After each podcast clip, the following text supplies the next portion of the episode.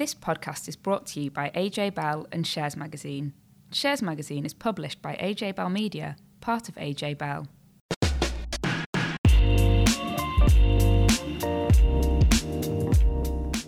Hi, welcome to the latest episode of the AJ Bell Money and Markets podcast. I'm Dan Coatsworth, and joining me this week is Laith Khalaf. Hello, Dan. So, this week we take a look at the latest results from UK banks and the big US tech firms. We also debate potential changes to the UK stock market's listing rules, designed to make the UK more appealing to companies looking to trade their shares publicly. Yeah, and I'm sure everybody has noticed that the price of food keeps going up. So I'll be weighing up calls by the Liberal Democrats for a probe into whether some food companies are profiting too much from the cost of living crisis. Now, Laith has got his best suit on ahead of the King's coronation, and we'll be talking about the economic impact this event will have on the UK. Yeah, absolutely. Um, Union Jack top hats on for that uh, particular segment, and uh, and even later in the show, Danni Hewson is going to be talking to Tom Williams. He's the investment manager of Downing Renewables and Infrastructure Trust, uh, and he pulls no punches about what the UK government needs to do if it's not going to fall behind in the race to dominate green technology. But first, let's catch up with what's been going on in the markets. Dan, can you give us a lowdown? Yeah, I mean, so we've had the, the, big sectors that have been reporting have been banks and tech companies. So if we take the banks first, there's kind of a mixed response with Barclays and HSBC which seem to go down quite well. Uh, NatWest and Lloyds disappointed investors despite um, sort of saying that their, their, earnings have been not bad. Uh, you know, if you just look at them, I think you know, they're clearly benefiting from higher interest rates. So there's a, a bigger gap between the interest that's sort of charged on borrowing and paid out on deposits. So that's called the net interest margin. But there's been you know, a sort of stagnant economy and you know, the prospects of higher rates for longer does mean that bad debts are still you know, a clear risk for the sector. The other thing to keep an eye on is the outflow of deposits. So that's been a big problem with some of the US banks as you know, depositors are taking their money elsewhere to get a better return in the UK, competition is certainly heating up for deposits. Um, you know, Lloyd's was sort of flagging this in its results, saying it's seen a 2.2 billion pound outflow in the first quarter, and it's just down to competition. You know, it, it just means that people are looking for a better return on their money.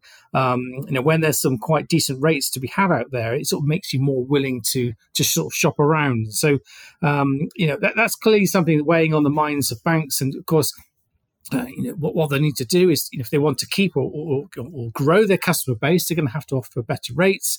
Um, and of course, that might eat into some of their earnings. Um, that you know, the sort of strength of which um, have been quite good recently, but how long that lasts is another matter.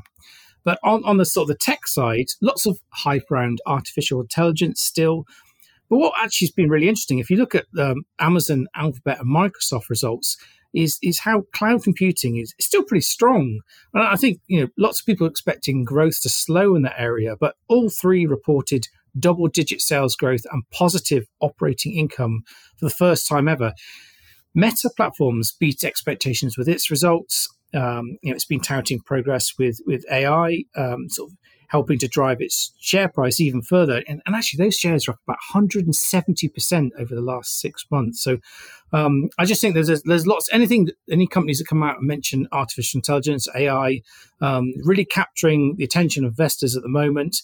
You've got names like um, you know, Nvidia and C3 AI, they're all involved in, in the AI space, both doing very well. But is this just a classic bubble? I think very few companies actually make a profit from AI at the moment. Um, and you know, whilst there's definitely benefits to be seen down the line, it does feel like that there's a sort of a bubble growing at the moment, and investors just just lurching onto anything that's sort of deemed to be um, this latest sort of hot craze. And, and, unfortunately, we know that these things never stay hot permanently. So, Laith, one of the big stories catching my eye is whether we've reached the point where the big food and drink companies need to stop pushing up their prices and exploiting consumers given that we've all got to eat, so we've all got to buy these products. So, you know, is there something important going on there? Well, yeah, I mean, if we've had a number of sort of figures on this front out in the last in the last few weeks. I mean, probably the the, um, the kind of starting bell was rung by the ONS, um, signalling that um, you know we had the fastest rise in food inflation in 45 years, coming in at 19.2 percent uh, in March, and, and along with that, you know, statistics that that half of adults are actually buying less food as a result. Um, and that's actually been compounded now by the British, British Re- Retail Consortium, uh, coming out with figures that showing that in April food prices uh, went up by 15.7%, so a little bit of a moderation in the growth rate, but still a staggering amount for food costs um, to, to rise by. And that seems to have prompted the Liberal Democrats to, to weigh in on this particular issue. And what they're saying is they want a competition markets authority inquiry into whether the supermarkets and other big food companies are, are profiteering uh, from uh, the inflationary environment. And I think what's probably driving that is the fact that wholesale food prices, uh, so factory gate uh, prices, seem to be falling, but prices aren't falling on the shelves.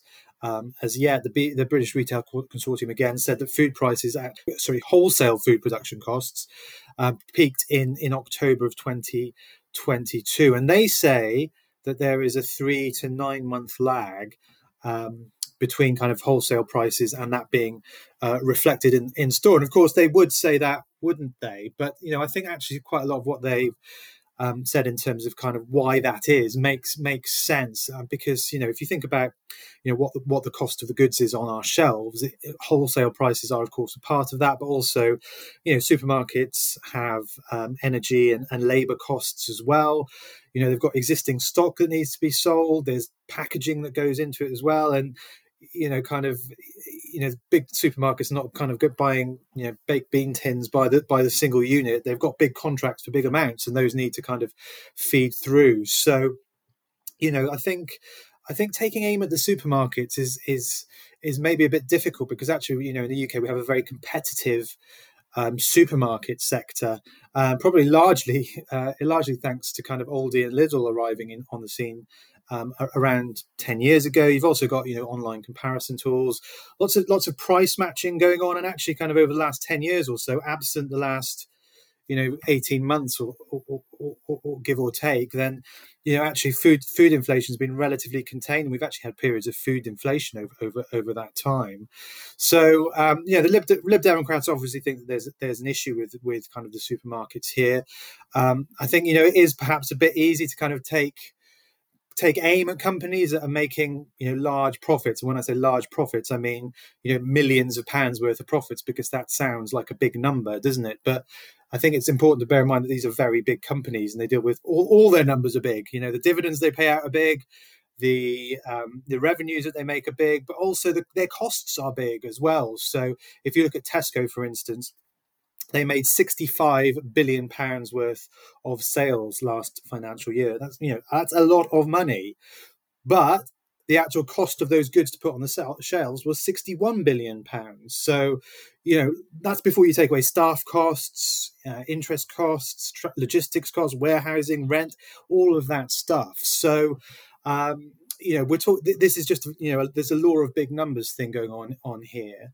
Um, if you actually look dig down a bit into kind of what the, the profit margin, the operating margin that these companies are making, Tesco's profit margin, it, its operating margin, so kind of after all the costs have come out, is 2.3%. So that is basically means that on it, on one, each one pound of stuff that Tesco is selling, they're making 2.3 pence of, of profits.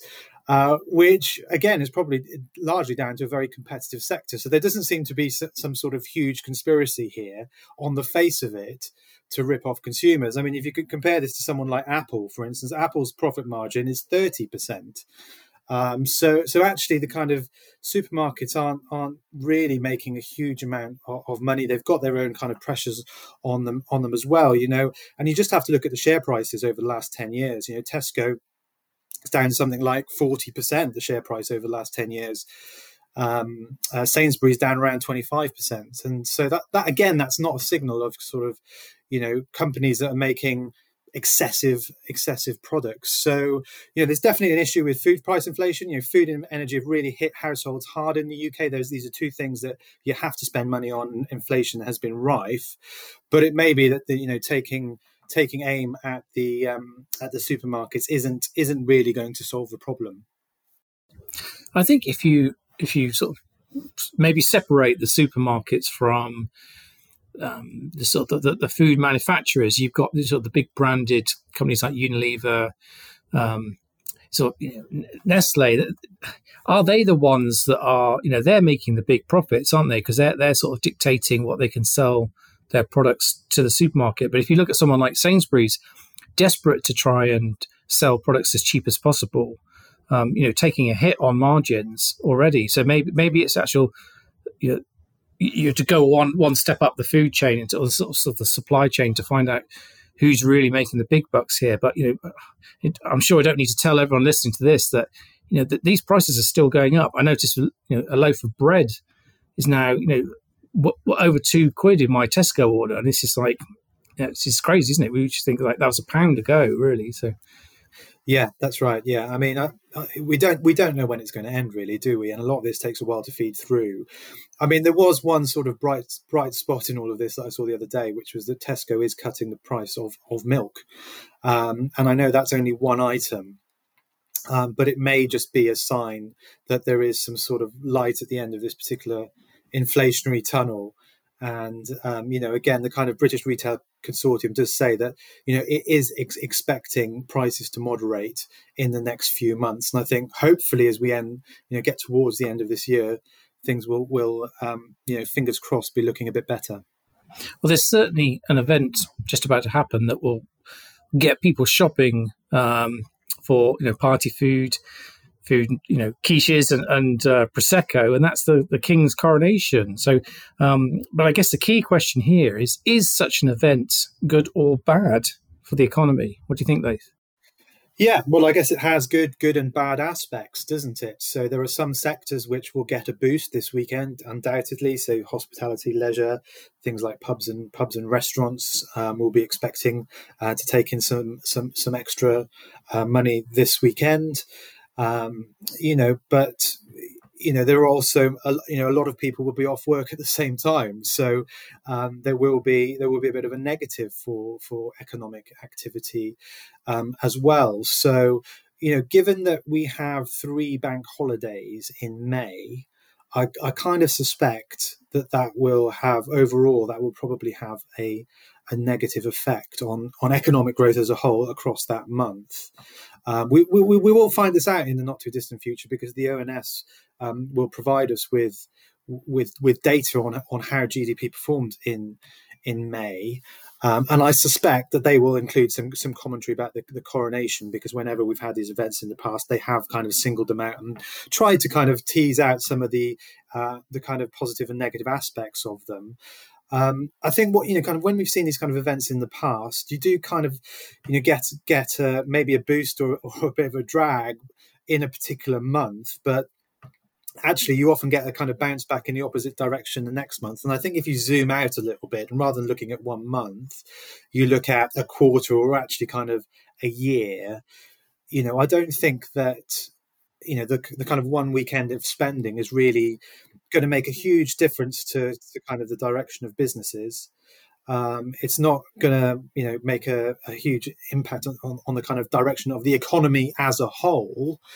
Um, and you know, there are much bigger things at play here. You know, kind of like in, you know, there's inflation, there's interest rates, business confidence, you know, government taxation, and you know, compared to those, you know, very large macroeconomic factors, then I think um, you need to uh, you need to kind of keep the, keep it in context. I think compared to those, the kind of the, the, the, king's coronation is probably very very small beer in a in, in an economic context because you know Dan, you're going to have to eat a lot of coronation quiches to offset the impact of rising interest rates. That's that's just a fact. Um, so so yeah, so let, we'll, we'll see when. I mean, it'll be interesting to see what the ONS says um, when when they bring out um, uh, uh, their data on this. But I, I, I, don't think that it's going to kind of you know move the dials of the UK economy uh, significantly. But let's move on from uh, all things coronation. Um, and um, yeah, let's let's look more at the kind of the, the listings regime. So this this is kind of um, uh, something that's kind of hot off the press. Really, the FCA is is looking at um, is looking at kind of rejigging the, the UK listings regime in an attempt to kind of lure more companies onto the UK stock market. You've been looking at this, Dan. What what are your thoughts on it? Yeah, I mean, it's it, you can see why they're doing it. I mean, since 2008, we've seen UK listings reduced by about 40%. Um, recently companies have been going, or certainly talking about wanting to go to the US, and they do, would do that to get a higher valuation. Um, but really, you have to think. You know, UK is has been out of favour for a long time, so we have this problem where, you know, ever since the sort of the the, the EU referendum vote, international investors have sort of gone off the market a bit. They're, they're sort of worried about what the impact of Brexit. Um, uncertain uncertainties around sort of the, the, the sort of political regime as well. Uh, and you know, I know that we're seeing some takeovers recently from companies realizing that um, there's some bargains to be had. You can snap up UK listed companies cheaply. Um, I still feel that there's lots of people who don't really like the territory. And so, if imagine if you were a, a business now thinking, where do I want to list which stock market? Um, you know, it's kind of a hard sell for the, the UK. You know, there's some you know companies have been on this market for, for, for decades and they're you know, well established businesses and, and they sort of they love the UK because um, you know the UK market's got a good reputation. Sort of it's like a badge of honor to be to be listed there. But um, the sort of the, the, the next generation of companies coming through, um, you know, perhaps they're thinking, well, unless we're, we're a particularly British business, um, and that's where all our shareholders will be, is this really where we want to be? So the FCA is sort of saying, okay, well, maybe we want to sort of re- reduce the amount of regulation on it. Let's, let's try and sort of remove some of these stumbling blocks that have stopped some companies listing in the past. So, um, one of the things it wants to do is just at the moment, you either have a, a standard or a premium listing category. It says, well, let's just have one of those. Let's make it a lot easier. Um, and that that sort of you know that might speed up the the time at which it takes to actually complete the sort of the, the paperwork to do a listing as well but there's lo- to me, I just think that there's loads of negatives. There's there's more cons there are pros for this one. And I think you know a key thing here is you're removing some shareholder protection. So you know th- these proposals say that you, you kind of no longer have to get uh, votes from all shareholders if there's a related party transaction. So um, there's also you know, going to be a removal for a requirement for listed companies making acquisitions bigger than 25% of their own market value to put the deal to shareholders. And you know, another one is you know, currently you need three years of audited accounts. So the proposals say you know this won't happen to be. So you just imagine you, you you've got a company that's unproven, doesn't have a track record, um, you know, this is sort of you know, an investor needs to make an informed decision. So it really does need to see good three years of, of accounts. And so now, you, you, know, there is this risk you get some dodgy businesses come on, you know, and, and if we get dodgy businesses, that could sour the reputation of the whole market and, and actually is doing more bad than good because of you know, relaxed regulations. And there's some other stuff around um, making it easier for company founders to keep control of their businesses while via sort of special voting rights. So, um, yeah, one of my colleagues here said, you know, that, was, was thinking about what, what does it really mean, and they were saying it's a bit like being a bouncer at a nightclub. Um, you know, London markets traditionally had a bit sort of a, a stricter dress code uh, when it comes to listing rules. Um, but now these proposals are kind of asking clubgoers if they're willing to let the trainer wearing ruffians in in order to keep the sort of party going, and and and that's kind of what it is. It's it's it's making things um, you know, easier for um, questionable businesses to come in and list. And, and really, that's not going to improve the reputation of the market. And I, and, I, and I just don't think it's the right thing. And there's lots of people who share this view that um, relaxing the rules is definitely not the way to go. What do you? I mean, what's your sort of view, Laith, on this? Well, I've I've definitely been on the wrong end of that um, trainer wearing roughing dynamic at the, at the, night, at the nightclub door. I can tell you that much. It's not it's not much fun. So um, yeah, I think I think you're absolutely bang on. I mean, I guess there's there's you know the kind of it, it, it, felt to me like this was really aimed. A lot of it was aimed at kind of tech companies. You know, this stuff about kind of founders um, being able to retain control, which kind of probably a lot of sort of startup tech companies would, would want to do. And this is kind of I think against the backdrop of ARM Technologies, which used to be a UK company, has a very um, big um, operations here here, which uh, was taken over by by by SoftBank, a Japanese conglomerate, and is now uh, relisting and has chosen um, the US to relist in rather than uh, the UK. So this is the kind of backdrop um, to to to this. Um, uh, to this kind of regulation, uh, but I, I, kind of just wonder if there's, you know, this this kind of regulation is it's it, there's not just a regulatory issue here. I don't think Um, I think you know, you know, a company like ARM would probably want to, to list in the United States because it could probably get a better valuation over there. You know, in terms of the kind of depth of their markets, they're just much bigger. There are more people who are going to be willing to bid um, for that company. Um, you know, if you think about kind of the the kind of global stock market, two thirds of it is in is in the US, and four percent of it is in the UK. So, you know, there's just a huge amount more willingness to invest in in the US. Um, you know, if you're if you're a global um, money manager, then you will be benchmarked to the to the MSCI World Index, and if two thirds of that is in the US, then you're probably going to have a large portion of your of your fund in the US. Otherwise, you're going to be taking a lot of risk, and perhaps that kind of you know perhaps passive investing, encroaching on things, and the kind of the the the the greater relevance of benchmarks nowadays, I think, means that actually that puts the US in in a, in a pole position really, because so much of the stock market um, is is already there, and, and even here in the UK, we've seen UK investors pulling money out of UK funds for years now and investing them in global and US funds. And, you know, partly I think that's to do with performance, partly it's the kind of companies you get over there, partly there's you know they, their their economy has been you know performing better than ours and i also think that maybe there is a sort of slightly critical mass issue now if you're kind of arm technologies you can go and list on the UK the UK stock market, and you look around and who else is there? Well, you've got Shell, you've got BP, you've got HSBC. You're not really seeing companies uh, are similar to you. Whereas if you go to the US, you look about, you've got your Apples, your Amazons. Uh, your Teslas, your Alphabets. So there's already kind of a critical mass there, and I just wonder if you know the, the regulation. I think you know they're they're having a go, uh, and you know, definitely there is a watering down of investor rights here. But I just wonder if there are also bigger is- issues at play as well. I think so. Yeah. I mean, it's it's um, one, and of course, these are only proposals. Um, who, who, knows what could happen next? But you know, I'm, I'm sure if this takes another turn um, or, or, some new developments, we'll, we'll, we'll bring up again on the podcast in a future episode. Now, we know investors have a crucial part to play in decarbonisation if countries like the UK are going to reach the goals of the Paris Agreement. But with oil and gas prices still at relatively high levels, has some of the momentum for change been lost? But Danni Hewson has been talking to Tom Williams, investment manager of Downing Renewables and Infrastructure Trust, who has some pretty strong words about what the UK government needs to do to boost investment and hit climate targets. Let's hear what they had to say.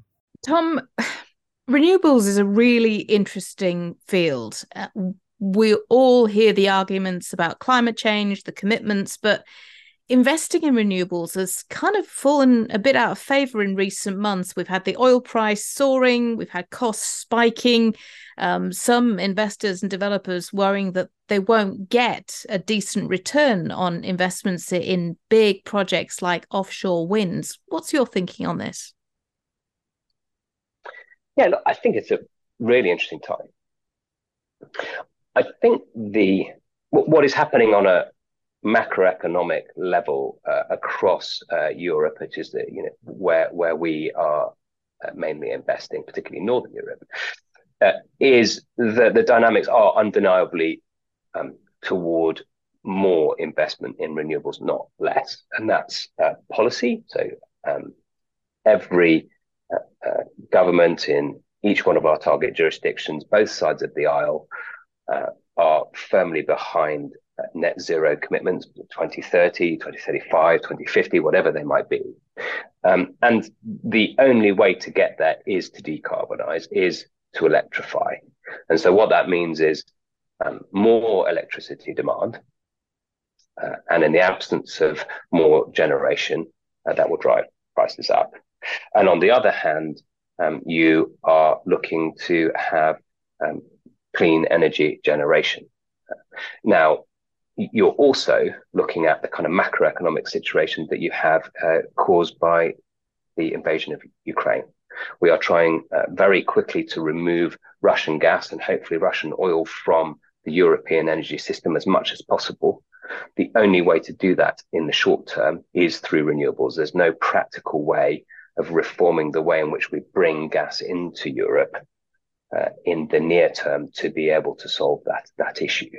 So I think short and medium term, the fundamental drivers for more renewables is undeniable. And so the question is just how we get there, how long it takes, and um, how we get over some of the market dislocation that we have at present.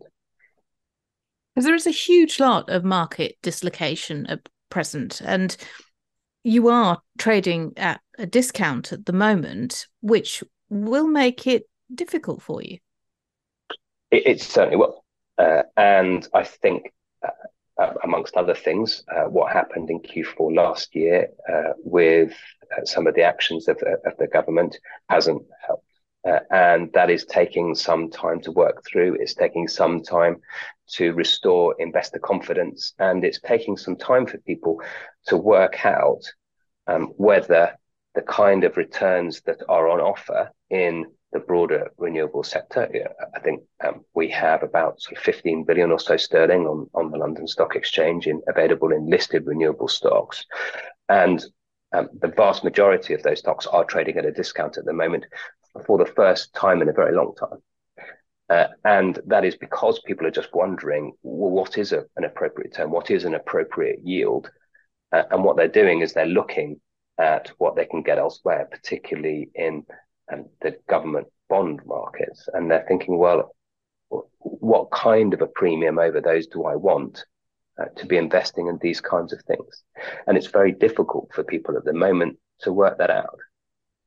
Long term, the clock is clearly ticking. And as you say, there will have to be more investment in renewables. We've heard a lot of words from the UK government, but they don't seem to have gone far enough to reassure investors and developers. And they certainly don't seem to have gone far enough to combat the pressures of the um, Inflation uh, Reduction Act in the United States and the response from Europe. Yes. Uh, look, and we were talking about this before we came on air, right? I, I sort of feel like the UK government has done so many things well. Right? A real pioneer in offshore wind, um, a real pioneer in grid reform, although there's a long way to go there. Uh, and a lot of that is being copied um, by uh, different uh, governments, different countries all, all over the world. Um, the, the, problem is it, it's a bit like uh, it's, it's, a bit like cricket or football. You know, we can um, uh, we can we, we can inv- be involved in, in, in creating the game, but unfortunately, people play it a lot better than us uh, uh, uh after a little while, and, and, and that is sort of what's happening. So, um, we had the Skidmore review that came out at the start of the year. That was a real clarion call to the government to unify policy. Um, it was pointing out that um, we were in danger of losing our place in in what uh, has been described as the industrial revolution of our time. And um, I, I, think I agree with them. Uh, and unfortunately, we just need uh, to do what we know we need to. The government, different government departments are all saying uh, the right things. It's the unification of that policy into a coherent strategy that, that is missing at the moment we were world leaders. Do you think that we can get that back? I'm thinking particularly of obviously um, offshore wind. Um, you were talking earlier about batteries. Can we get back to that place, or is it too late? I don't think it's too late at all, and and I think um, these things can be um, blown out of proportion. Right? So there is, if if we take a step back, there is still a real huge in, investable universe out there for us, both in the UK and outside of the UK. So I, I think that from an investor perspective, um, the opportunity set keeps growing and it keeps growing inside the UK uh, and it keeps growing outside of the UK. And, and of course, if you, if you take our strategy, for example, we're, we're looking at both the UK and Europe. So I think the first thing to, to, to make clear is that um, is that that still remains for us a, really, really attractive sector to invest in, and I think um, will be for many years. I think what's disappointing about the UK is that they may not keep pace with uh, some of the bolder, more joined up action of um, the US, for for example, Inflation Reduction Act, um, Europe in terms of their response to that, and some of the initiatives that they're talking about, and also individual governments, which are um, you know, quite quite progressive. So I, I think it's really just uh, sitting here, you know, as, as someone who um, is English, you know, and and really wants to be uh, to, for the UK to do as well as it possibly could do, and and really take advantage of these opportunities. It's just a real shame that they're not quite grasping the opportunity in the way that they really could. So, as you say, there is opportunity. Clearly, you focus not just on the UK, but on diversification, looking further afield into Europe. How does that make you different, and, and how does that help with stable returns? Yeah, look, that's a really excellent question. So I think when we when we uh, brought the fund to market, when we IPO'd, we talked about diversification for, for really good reasons. Because if you diversify by technology, the technologies are in a renewables fund are all reliant on the natural resources available to you, basically the weather. And if you are uh, in one single location, in one single technology, you are reliant on one single um, type of weather. So solar, the sun, for example. If you diversify by geography, you access different weather patterns, different technologies, you can diversify. Now, thinking about our discussion over the last few minutes, it's also a very good idea to diversify by geography because you are exposed then to different policies, different governments, and um, those governments might have uh, more progressive, more advanced ideas, create more opportunities. Um, you can also, when you diversify by geography, have exposure to different energy markets, different supply demand dynamics, different pricing.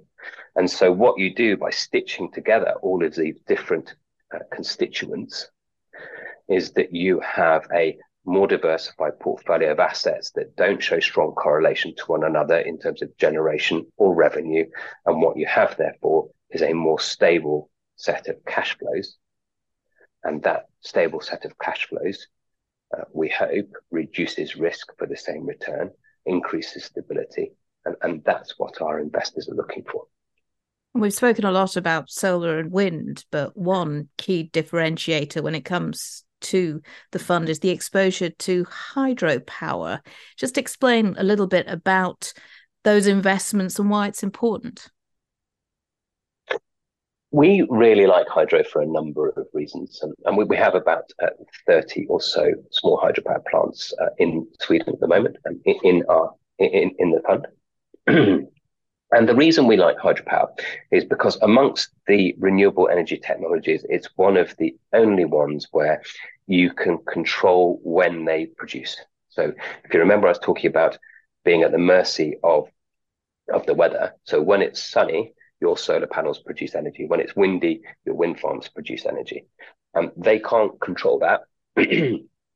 With hydropower, what you can do is you can store water in reservoirs, and those reservoirs, oh sorry, uh, can beg your pardon, can control when the hydropower plants produce. If you do that, you can choose uh, higher power, power price periods to produce, uh, or you can uh, uh, you can stop producing or reduce your production when the power prices are lower, and in doing so, you can optimize your revenues, and uh, increasingly with more and more solar on the system, more and more wind on the system. Um, when it's very sunny and very windy, they tend to have an impact on power prices and they tend to be lower. And so the, the, the benefit of having all this storage is that you can shift that around and you can you can avoid producing in those in those kind of periods where where prices are lower as a result. And that's extremely uh, powerful for us.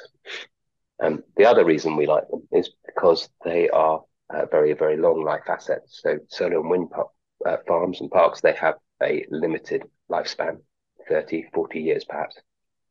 And the average age of some of the hydropower plants we have are, are closer to 80. uh, and we think they'll last for another 80 years plus. So um, they're just a very fundamentally different type of asset for us uh, with lots and lots of really interesting benefits. Although you're talking about assets with sort of long lifespans, one thing about this sector is that technologically it's advancing incredibly quickly. Just briefly, um, what are you most excited about coming up? Well, I think there's a, a number of things actually. I, would say two main areas of excitement. One is I think there's a new um, types of revenue that are opening up as a result of technological advancement. And so, for example, uh, in um, Sweden, we're looking at participating in the frequency response markets uh, for our hydropower assets, which is an entirely new uh, type of revenue that we didn't originally anticipate being able to to participate in or being able to capture uh, when we made our original investment. So, you know, that's very exciting. It's obviously very valuable it will increase the value of that portfolio. Uh, so, so new markets uh, opening up, and there are some interesting markets in the UK uh, around providing reactive power, which um, w- which is where you're trying to keep voltage and current in in sync uh, on on the on the grid. So, um, yeah, entirely new types of revenue streams, new markets. I think in terms of uh, the types of asset, I think batteries is also really interesting for us. Uh, are lots of opportunities in the UK, in Northern Europe, to deploy batteries, some co-located with our existing assets, and some as standalone batteries. Uh, and those are, uh, you know, now a pretty well established uh, set of assets with well understood revenue streams. And uh, there are lots and lots of opportunities there as well. So I think those will be our, our two areas where I think we're probably uh, really excited at the moment. Tom, it's been lovely to talk to you. Thank you so much for your time. Yeah, and thanks again for, for having me on. It's been it's been a pleasure. That's all we have time for this week. Don't miss next week's podcast. We'll be talking about some of the technological advancements we've seen in the retail sector. We'll catch you then. Before you go, please remember this podcast is for educational purposes, and the views expressed don't necessarily reflect those of AJ Bell or Shares Magazine. The podcast isn't telling you whether certain investments are suitable or not. And don't forget that the value of investments can change, and you can lose money as well as make it. It's also important to remember that tax rules apply, and that the way an investment performed in the past may not be the same as how it behaves in the future. If you want help, go see a qualified financial advisor.